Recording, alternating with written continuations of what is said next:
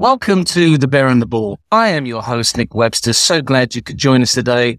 A very special guest, Neil Crawford, Anytime Soccer Training Supremo Mastermind founder.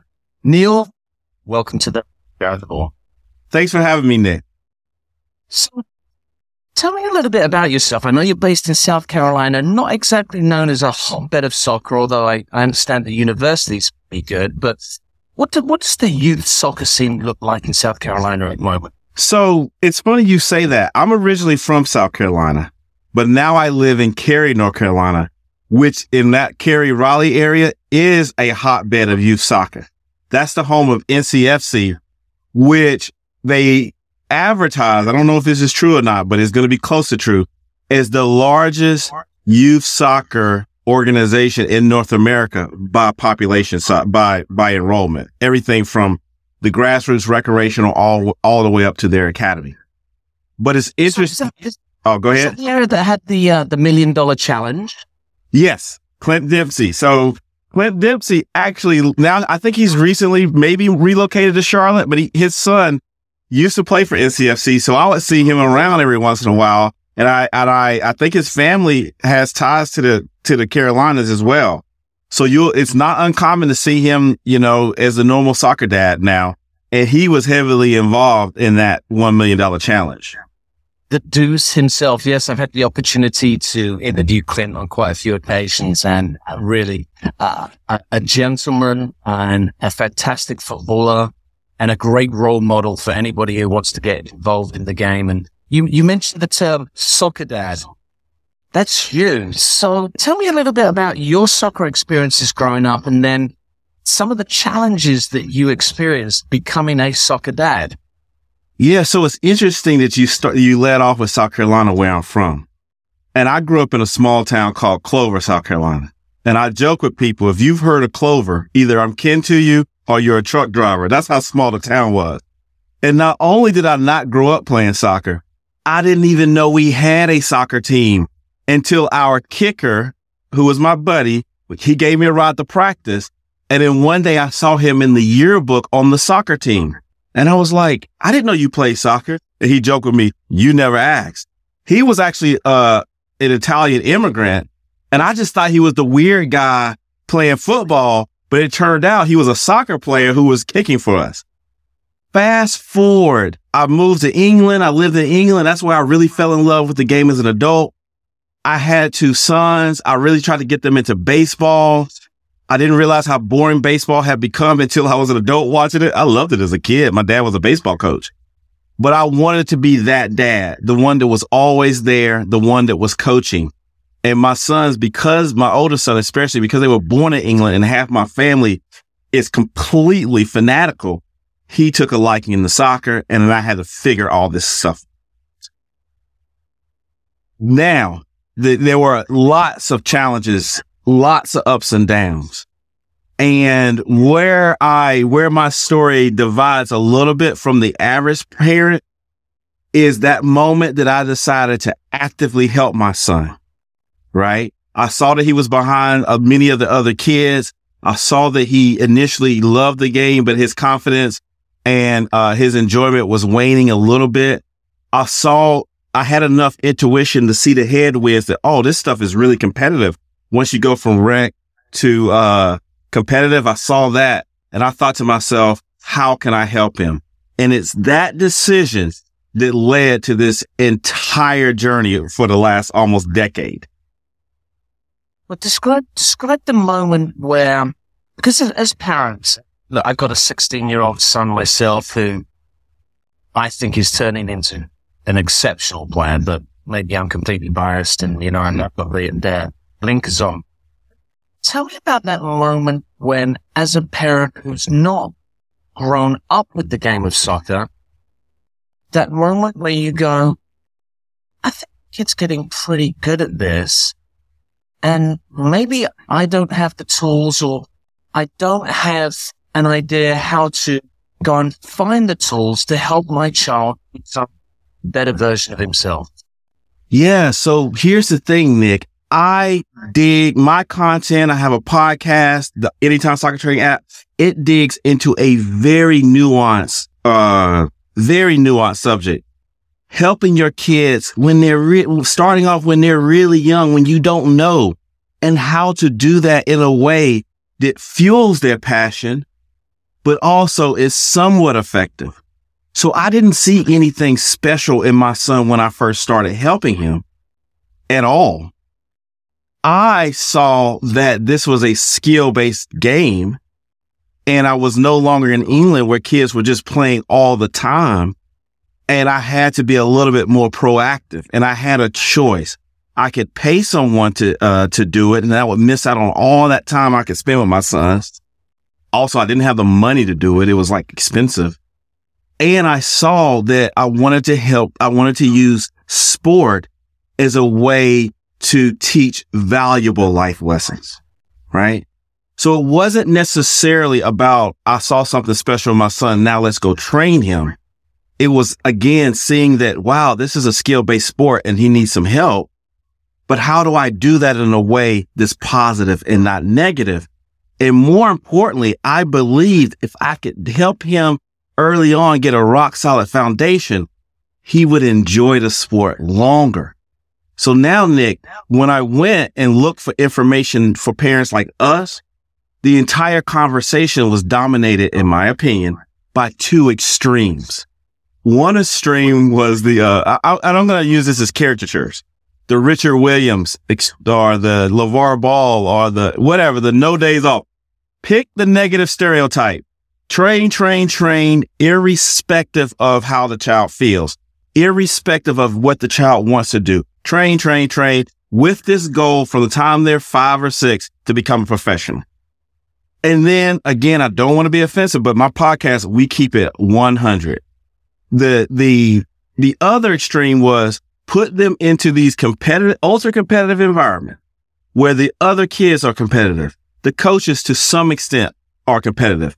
The parents obviously are frame this stuff as competitive and don't help them with the tools and the mentality to succeed in this vi- environment. The only thing you do is I love to watch you play. And I, I pick on that because I'm saying you need some context. 99, you know, my sons spend the majority of their time playing, uh, uh, uh in terms of sports when they were growing up, playing all the variety of sports. I told you I was a baseball guy, so they played baseball. I, I love basketball. I'm in the Carolinas. They played basketball and it was just a rec. It was a fun environment. We didn't do anything. I still coached them. Great. But when they, when they transitioned into this ultra competitive sort of club environment, I saw that I got. I needed to help them a little bit, but I wanted to meet them where they were at and I wanted to help them become developmentally appropriate. But the content to help me on this journey again was dominated by these extremes. And I felt like the target audience were two primary groups of people. Coaches, which that makes sense. The majority of soccer content should be directed at the people who are furthering the profession, who are doing the hard work. But the challenges of a coach and the things that the coach needs to do is totally different than the parent working with their own child at home. And the other piece of content was for parents who did not necessarily actively train their kid. As a matter of fact, it was almost taboo to talk about. Yeah, we go in the backyard. My son doesn't always want to do it. And I have him kick the ball against the wall 50 times with his non-dominant foot. And later he thanks me. This was a very taboo subject. And so what I try to do in the podcast and then anytime soccer training is an extension of that is really dig into sort of life lessons, not well, life lessons and also a practical guide to help parents along this journey. And I'll say this, Nick. If you think about it, the sporting relationship between the parent and the child by far is one of the most important areas of sports, right? But it's the least, mm, I don't want to say talked about, but talked about in detail. Why is this? Because you have to be vulnerable. Who wants to be the guy that says, you know, when my son was six, one time I went out and tried to show him how to dribble and we left me mad and him crying. No one wants to be that vulnerable. But this is the space that I'm trying to create. And how do we turn that situation into a positive situation? Well, you, mentioned uh, many things there. Probably we'd need an, a couple of hours to unpack. exactly. Talk about environment. And you were immersed in an environment in England where it's playing all the time. It's just, we have a ball, we're going to go play. Here in America, I see that in basket. Uh, sometimes baseball, not that often. It's, it's mainly basketball. Don't really see that in soccer. Create this environment where not only are we developing players, but creating this lifelong love of the game, we as parents and coaches kind of have to manufacture that scenario as, as opposed to the rest of the world where I think kids get together and it's really organic. How do you create that organic environment where the child, the player feels their own empowerment? Hey, dad, I went to the park. I had my ball and I created a game and we had a 5v5 or a 6v6. I mean, when I was a kid, it was 20v20, you know, because it was only one ball and 40 kids wanted to play. And, and we would play from, you know, sun up to sundown.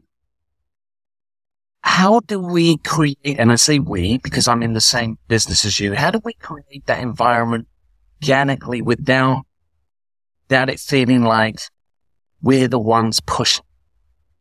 Yeah. So I get, I've given this a lot of thought and number one is really hard. So let's just start there and there's no right answer. So I can only um, tell you my truth and what I did.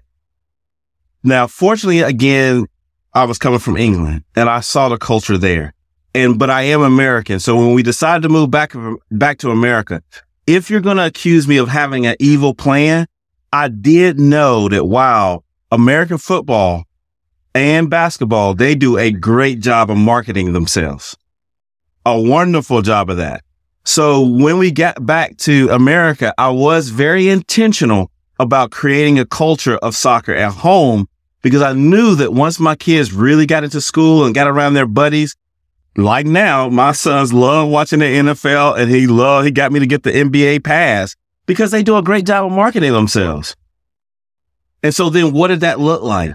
I would buy them um, soccer books. We would get little soccer figure when it rains, figure rings.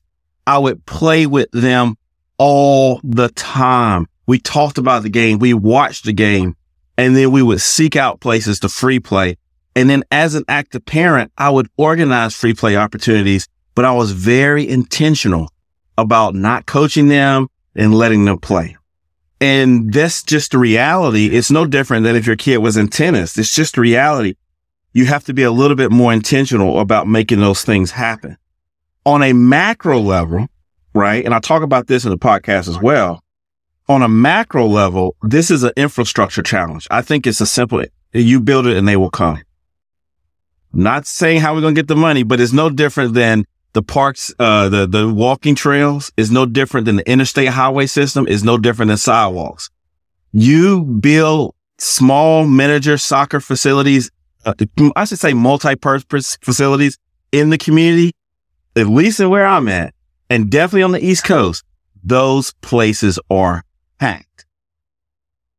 And that's the, that's a macro uh, challenge. Then on a more of a macro scale, but slightly lower than that, I, I wish if I was the czar of U.S. soccer, I would do the thing. The, there's a, there used to be a rule in, um, real estate where if you build a apartment complex, you have to leave. And I'm going to make this up. 5% has to be affordable, right? Just whatever, something something to that effect if I'm the czar of U.S. soccer, then if you have a club w- with more than 500 participants or more than a thousand participants, you have to offer one free play day a month or something. I don't know. I'm a dreamer. Call me John Lennon from South Carolina. I wish all this stuff could happen, but I think it's going to take macro structural changes and a commitment to activity, almost on that Michelle Obama, like, let's get healthy thing is going to take almost like a massive initiative to say, let's get active and let soccer be one of those things. Then we have the U.S. Soccer Federation. I think they can put a little bit more responsibility on our soccer clubs to say it's a moral imperative that you create free play opportunities for kids in a neighborhood and you're going to get this special green badge if you're doing that. And that's going to be respected. And then on the micro level, as parents, I led by example. Yes, I have a training company. Yes, I work with my kids, but my kids thought of me as a dad that was playing with them way before we talked about training. And it was only after I saw my son really love soccer and then he was kind of waning because he, uh, his skills were, that's when I got involved with actively training him. But before that, I was running around and I'm being honest, Nick, I'm getting on my soapbox. I got 10 more minutes. I don't accept this thing. Oh, I never played the game. Soccer is a ubiquitous sport. You, it, you don't need any, I can barely move these days. You go out there, you chase your kids, you race your kids, you play 1v1 against your kids, you uh, play goalie against your kids. And even when you pass with your kids, you're allowed to use your, I tell parents all the time, you're allowed to use your hands. You can get active with your child right now, irrespective of how much soccer um, experience you believe you have. Neil, I mean, I couldn't agree with you more. And, and I get on my soapbox as well, especially when it comes to that pay to play, free play. You know, one of my goals as, is president chair of Cal South is to make soccer affordable for everyone. That means making it free. Then that's what I would do. And there's a lot of coaches out there pissed off with me. I don't care. They're overpaid anyway. What they're doing. Um, bring up a great point about facilities. And here I'm, I'm based in LA and I drive around and I see basketball courts open everywhere and they're free, right? Every soccer field, nearly every soccer field I see, it's got a fence around it and a padlock on the gate. And you need a permit and you gotta pay money and my head wants to explode. We talk about, and, and you raised a great point there, um, Michelle Obama, that this, that healthy fitness and, and, and certainly post pandemic, that has never been more important.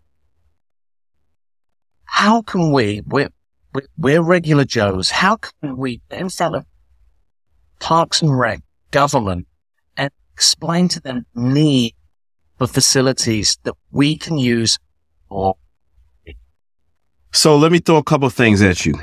Number one, I'm active in my city council. I'm a single issue voter though. you know, the only thing I go to every every year, I go to them and say, Hey, you have to keep the lights on in the soccer fields in the winter a little longer. And they always say, yes, Mr. Crawford, we got you. Keep the lights on. And I'm also part of a small group of guys who like to free play because my wife happens to be African and you're, and I'm in with that community. And they also petition to you. You have public soccer fields, but they're always being rented out by the youth soccer organizations. And I get that there's limited space, but we have to keep these, uh, the parks and communities open to the public, especially the soccer fields. But what I think as a business person is going to take is some kind of way private and public partnerships that mutually benefit everyone. Any solution that doesn't, unfortunately, enrich folks or makes or solve a problem for people, other stakeholders is, is not going to work. I wish I could give you a solution right now, but I can definitely envision festivals with food trucks around it and allowing soccer clubs to market their service while organizing these free play events and collect data. Where if you're going to do this particular free play event on this day, you have to register.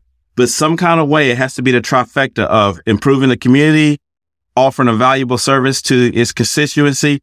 And the reality is organizations also have to benefit. As, as forward in this conversation, where do you think soccer is heading? Because when we look at the data, the numbers are, um, And there is this massive drop off at 30, 40 years of age. I think those of us in the, in the, in the soccer industry, obviously the gold star is are the national team programs. Um, and then professional game and college, college seemingly has this, this gold, the rainbow and every it's college when in reality it's like 0.5%. How do we, how do we educate parents regarding the college game, but at the same time not lose any participation? Because now all of a sudden this college dream is, is, is not a reality, but we can play the game for fun. How do we in the game just fun? So I think, and this is, and this is a complicated one. I think the kids dropping out at 13 is a little bit more complicated than is often said. I think there's a multifaceted, um, uh, problem. And I think one of the issues, and I often say this about American soccer is we're buying more soccer for our kids than they need or want. So I think around that 13 age, the kid realizes I don't have a future on this. And the only options I have is training four or five days a week and playing and traveling or nothing because I can't go back to the, uh, to rec. We have not done a good job of making parks and rec sexy again. We haven't done a great job of saying, here is a competitive program that has the same level of standards and commitment, but it's less soccer. It's either all or nothing. And some of that is cultural and it's a really, really hard thing to fix because I think a lot of the dropout is not that anyone specifically has done anything wrong. The kids are just making a reasonable choice saying, I have to focus on school. School is getting harder. I have these other things I want to do. And soccer takes so much of my time. I would play rec, but we've depleted recreational programs of resources and um, people. So that's no longer a viable option. So where do, how do we, how do we bridge this gap? And that's a really hard one, um, um, to solve for. But I think that's kind of the direction we need to go into, which is, and I tell people all the time, and you tell me this in the UK, everybody plays grassroots. Only very small percent are going to make it, going to be in the academy. So now your grassroots is going to feel like club because everybody playing. And, but it's just different. And I, you know, I don't know the, I don't, I wish I had a succinct answer for you, but I don't because it's complicated. Ah, the soccer world, super complicated. Neil, um, how can people get hold of you? Where can they find you? What kind of great things do you have on your platform? Okay. So here we go. Anytime Soccer Training is the only training application with well over 5,000 100% follow along videos. It's absolutely free to join and, um, and it's only $50 a year for annual subscription. And what makes it unique is every video is 100% follow along. Every, the average video is less than five minutes and it follows a very logical progression and it covers everything. Now that's what it does. And then I'm going to tell you why I created it. And then I'm going to end with how you contact me. I created it because um, once I first started working with my sons, there was a lot of tension. I'm trying to get them to do this. They don't understand what I'm talking about. I'm researching this stuff on, on Facebook, YouTube, trying to show them this. They're frustrated and I'm frustrated. And I was reflective enough and I love my sons enough to say, I got to do something else and I'm you and I decided to use technology as a way to offer them that curriculum. Yes, I'm watching them. Yes, I'm helping them, but it goes in a very, very slow progression and it has the, uh, the demos as well. That's why I created it. It also has a team feature so that coaches, because when I became a rec coach, I wanted people to do stuff at home. It has a team feature so that the coaches can see that the kids are doing it. Now, the best way to get in contact with me, because that's the, that's the tool, but I love talking about this stuff. And I have a podcast where we go yeah. deep into it is, uh, you can reach me at Neil, N-E-I-L, that's N-E-I-L at anytime-soccer.com. But I'm sure you'll put my information in the show notes. I do a podcast where I talk about youth soccer from around the world and I go deep into, uh, parent, parent issues with kids who, parents who train their own kids, to issues that we, we face. And I'll end with this. If after listening to some of my episodes of my podcast, if you walk away agreeing with everything I said, then I have not done my job. It's controversial. It's provocative. It's raw. It is what it is. And I just do it so I can hopefully help somebody else who is on this journey. Neil Crawford, Anytime Soccer, an innovator, someone who is ready to step outside of that box. That's something that I really respect. This has been the Bear of All. I'm Nick Webster, and as always, you can find Cal South at calsouth.com, on Instagram, Cal South, and on Facebook. We'll be back next week with another guest on the Bear and the Ball to talk about this beautiful game we love so much. I'll see you. Thank you, Nick.